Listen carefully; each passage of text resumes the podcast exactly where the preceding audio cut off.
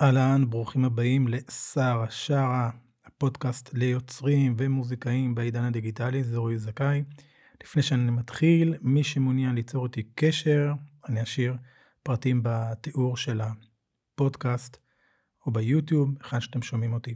היום אנחנו הולכים לדבר על שלושה פחדים שתוקעים אותנו מלהשיג את המטרות. אני מדבר מנקודת המבט שלי, אחרי שאני נפגש עם המון מוזיקאים, מבלה שעות איתם, בסופו של דבר אני מזהה תבניות שחוזרות על עצמן, למעשה שלושה, נקרא לזה פחדים, הוא מילה גדולה, פחדים שרווחים אצל כולנו. אנחנו צריכים לחיות עם הפחדים האלה, העניין הוא שעבור מרביתנו הדברים לא כאלה ברורים, במיוחד כשאנחנו כשהם מגיעים אליי, נפגשים, וכנראה כשהם מגיעים אליי רוצים לייצר איזשהו מהלך חדש בעסק, אז נוצר מצב לכאורה פרדוקסלי, שמצד אחד מי שמגיע, או מגיע, הם מגיעים עם uh, ההבנה שצריך שינוי, צריך לקדם, צריך להתקדם, ומצד שני יש, יחד עם זאת, התנגדות למהלך. אוקיי, זה פרדוקסלי לכאורה. למה לכאורה? מכיוון שיש מושג שהנחיל אותו, לפי דעתי, סטיבן פרספילד, זה סופר, שמלבד ספרי הפרוזה שלו, כתב כמה ספרים שמדברים במיוחד עבור, עבור יוצרים ואומנים. אחד נקרא The War of Art, והשני נקרא Turning Pro. יש לו עוד כמה, קראתי עוד אחד, אבל בסופו של דבר הוא די, די חוזר על עצמו, אז אם תבחרו אחד משני הספרים האלה, זה די, די מסכם את כל המשנה שלו. דבר גדול שהוא מדבר, הוא מדבר על התנגדות, על resistance. resistance זה בעצם התנגדות שלנו שיכולה לבוא לידי ביטוי בכל מיני צורות להתקדמות של עצמנו. זה אומר שאם אנחנו אומרים, אם אנחנו דוחים משהו, אנחנו אומרים כן, נעשה את זה, נתחיל ביום ראשון. זה למשל דחיינות. אם אנחנו צריכים לעשות משהו, אבל אנחנו מוצאים את עצמנו צופים אה, בנטפליקס. זה נקרא התנגדות. התנגדות נוספת זה אם אה, אנחנו משאירים את הדברים הקשים שקשה לנו להתמודד איתם, אולי נפשית, כן? הם לא צריכים להיות דברים גדולים, כן? אבל סתם לא באנו להתעסק איתם עד הרגע האחרון, זה נקרא התנגדות. והתנגדות זה למעשה תמיד למצוא את הסיבה לא לעשות את הדבר שאנחנו יודעים שאנחנו צריכים לעשות. כלומר, מבחינתנו אנחנו לשרוף זמן ככל שהמצב הכלכלי, החברתי, התעסוקתי יותר לנו. אני מדבר על למרביתנו. אנחנו יכולים גם להגיד שאנחנו לא אוהבים לשרוף זמן, שאנחנו מאוד עסוקים. אגב, להיות עסוק ולהיות עסוק זה גם סוג של התנגדות, resistance. מהניסיון שלי, זה יותר מאתגר להוביל מישהו או מישהי לאיזושהי התקדמות בעסק, אם הם לא מגיעים לנקודה של שהם אומרים לעצמם, זהו, נמאס לי, fuck it. אני לא בא לי להמשיך במצב הזה. אני לא רואה, לא רואה שום תכלית. משהו צריך להשתנות. זה רגע מזוכח של הבנה שהכל תלוי בי. אף אחד לא מחכה שנצליח או ייתן לנו הזדמנות. אנחנו לא מעניינים אף אחד, החיים שלנו בוודאי לא נצחיים, הזמן שלנו מוגבל והוא עובר. וככה אנחנו לא רוצים להמשיך. בדרך כלל, מי שאני פוגש שנמצא או נמצאת במצב הזה, התוצאות גם יבואו בהתאם. לאחרונה שמעתי כמה פודקאסטים בנושא של, אה, של קואוצ'ינג ודברים כאלה. וה... הקואוצ'רים עצמם חולקים אתגרים של החבר'ה שהם מלווים, וזיהיתי שגם אצלי הדברים על ידי חוזרים על עצמם. אז אפשר לזהות לפחות שלושה פחדים, שלוש התנגדויות פנימיות, אצל, דווקא אצל אותם אלה שרוצים להתחיל לייצר שינוי בחיים שלהם. הפחד הראשון הוא הפחד להרגיש לו בנוח. הפחד להתאמץ, הפחד להקדיש זמן, והפחד מסחיטה רגשית שלנו, מהתאמצות רגשית שלנו, ממאמץ רגשי שלנו. כלומר, לצאת מאזור הנוחות. במפגשים שלנו אנחנו לרוב עוסקים קודם כל באפיון של העסק, ו...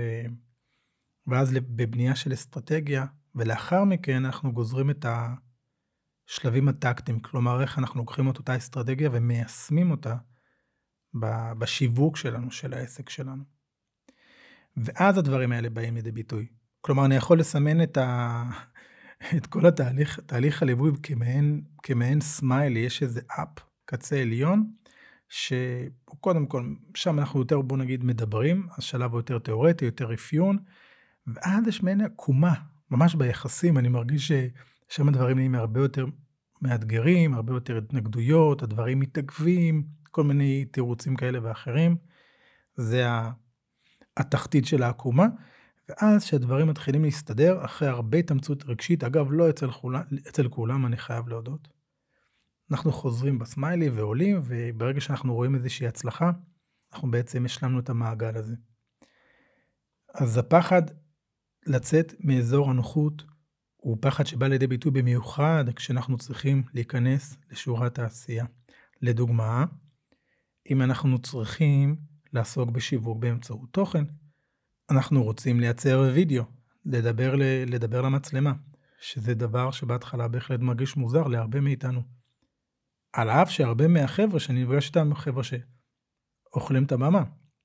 אבל לפתוח מצלמה ולדבר אל המצלמה, אל עצמם, זה משהו שכרוך באי נוחות.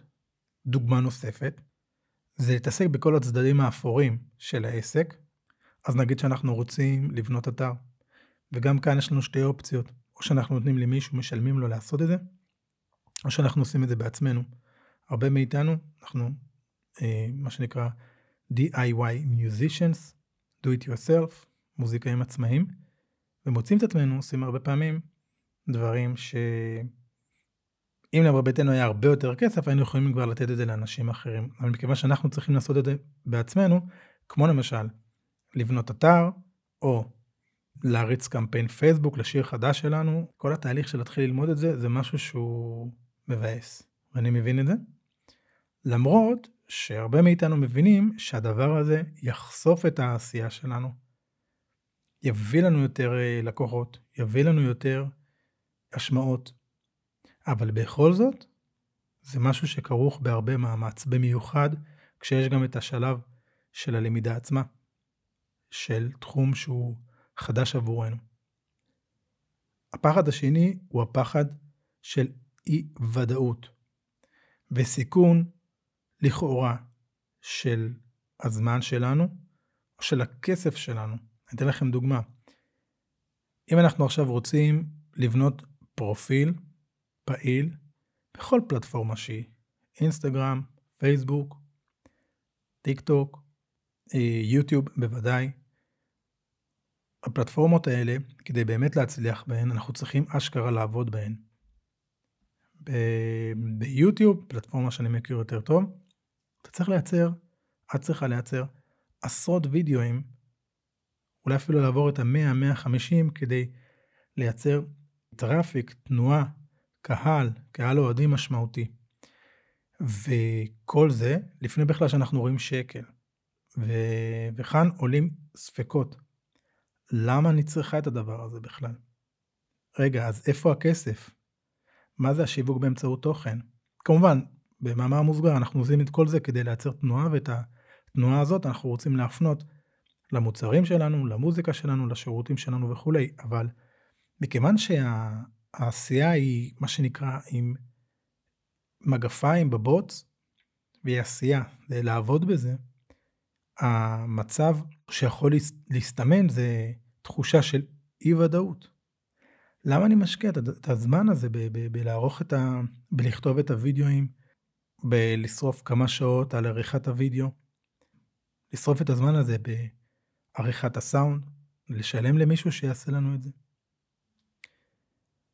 כלומר, יש כאן הפלטפורמות שמשלמות לנו, גם, גם אם הפלטפורמות יש להם איזשהו מודל תשלום של פרסומות כאלה ואחרות, אבל גם אם אנחנו נראה לקוחות מה, מה, מהשיווק באמצעות תוכן לדוגמה, זה, זה שוטף פלוס שנה שלמה עד שאנחנו מתחילים לראות את זה חוזר. עכשיו, זה יכול להיות יותר, זה יכול להיות גם הרבה פחות, מאוד תלוי ב, באיזה תחום אנחנו נמצאים ומה עולם התוכן שאנחנו מייצרים. אז הפחד שדיברנו עליו עד עכשיו זה הפחד לא להיות בנוח, לצאת מאזור הנוחות, וכמובן הפחד שדיברתי עליו עכשיו זה הפחד אה, של אי ודאות, אי ודאות לגבי הזמן שאנחנו משקיעים, אם זה יועיל לנו בסופו של דבר, ואי ודאות גם לגבי הכסף שאנחנו משקיעים, כי התמורה היא תיראה בשלבים הרבה יותר מאוחרים. ומילה מעודדת שאני חייב לתת כאן, צריך לחשוב על זה כבנייה של מותג, במיוחד בעידן שלנו, אני חושב שכל מי שהוא אה, בר חלופה, סטייל אה, פייברים וכדומיהם, אה, הם תמיד ייאבקו על מחיר. והדבר העיקרי שאנחנו צריכים לעשות כרגע, מבחינתי, איך שאני רואה את זה באופן אישי, הדבר הכי חשוב זה לבנות את השם שלנו. יש שמות יותר מפוצצים לעניין הזה של לבנות את השם שלנו, לבנות את הפרסונל ברנד שלנו, את המותג האישי. אבל לבנות את השם שלנו, את הרפיוטיישן שלנו במה שאנחנו עושים. כדי שאנשים ירצו אותנו, כלומר אותנו, את השם שלנו, ולא את הפונקציה, את השירות שאנחנו רוצים. הפחד השלישי זה הפחד של הפדיחה. כלומר, מה, מה יחשבו עליי? ביקורת שעלולה לעלות כנגדנו. ומה יקרה אם אנחנו ניכשל ויהיו כישלונות? כלומר, אנחנו מעלים איזשהו משהו, כמו הפודקאסטים האלה שאני מעלה, וכמו הווידאוים שאני מעלה, תוכן שאני מעלה לא, לא, לאינטרנט, מבחינתי זה מעין יומן רישום מוזיקלי או הגותי. וככה, זה מה שיצא באותו תאריך, וממשיך הלאה. אז יהיו ups and downs, אבל בסופו של דבר, כשנסתכל אה, מנקודת הזמן הראשונה, ו...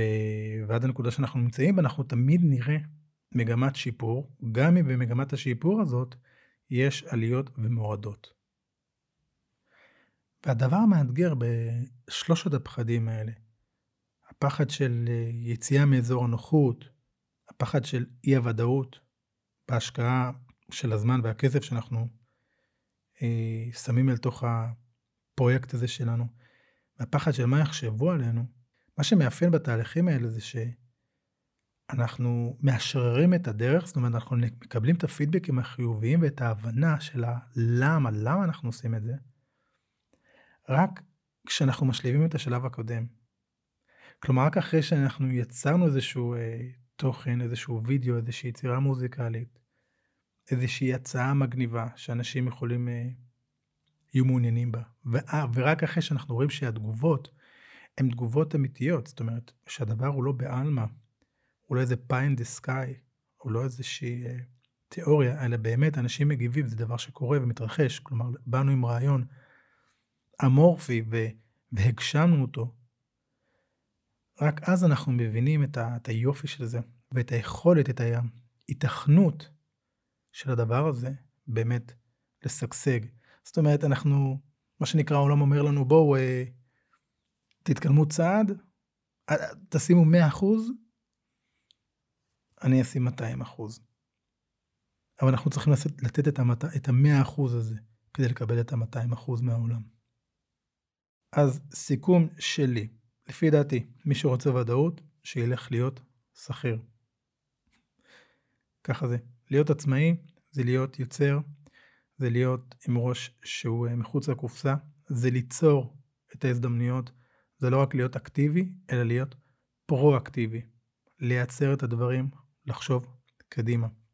דבר שני זה, אם אנחנו מרגישים תחושה של, של אותה אי ודאות, ואנחנו בכל זאת יודעים שזו הדרך שלנו, אין שום דבר רע בכך. אנחנו צריכים לאמץ את האי ודאות הזאת, לקבל אותה כחלק מהעניין ולחיות איתה. וההפך, לקחת אותה דווקא כמשהו שהוא מדרבן. ככל שאנחנו נעשה, אנחנו נחשוף עוד כמה מטרים קדימה מהדרך שבה אנחנו הולכים בה. אז לקחת את אותה תחושה כ- כדחף, כמנוע לעשייה. ודבר אחרון, ואולי זה הדבר הכי חשוב, פעם אזור הנוחות והאזור הבטוח היו חופפים. היה נוח להיות מה שנקרא בורג במערכת, וזה גם היה בטוח. אני זוכר שפעם בדור של ההורים שלנו היה דיבור על uh, לקבל איזושהי משרה במפעל, בחברה, להיכנס בגיל צעיר ולצאת בגיל מבוגר, בתור שכיר. היום המצב הוא, ואני חושב שהתקופה האחרונה בכלל מוכיחה את זה, שהדבר הכי מסוכן זה להיות כמו כולם. כי אם אנחנו, אם את, אתה, כמו כולם, כולם יכולים גם להחליף אותך או אותך. ולכן זה חוזר לנקודה שאנחנו צריכים לעבוד, לפי דעתי, שוב, אך ורק לבנות את השם שלנו, את הרפוטיישן שלנו, סביב העשייה. כל עשייה שהיא, כל יצירה שהיא. צריך לצאת מאזור הנוחות כדי שבאמת נגיע לאזור הבטוח. אז תודה רבה. תירשמו לערוץ, תעשו follow לפודקאסט, ומי שרוצה ליצור איתי קשר, אז כמובן מוזמן, אני אשמח לשמוע מכם, ועד הפעם הבאה. ביי ביי.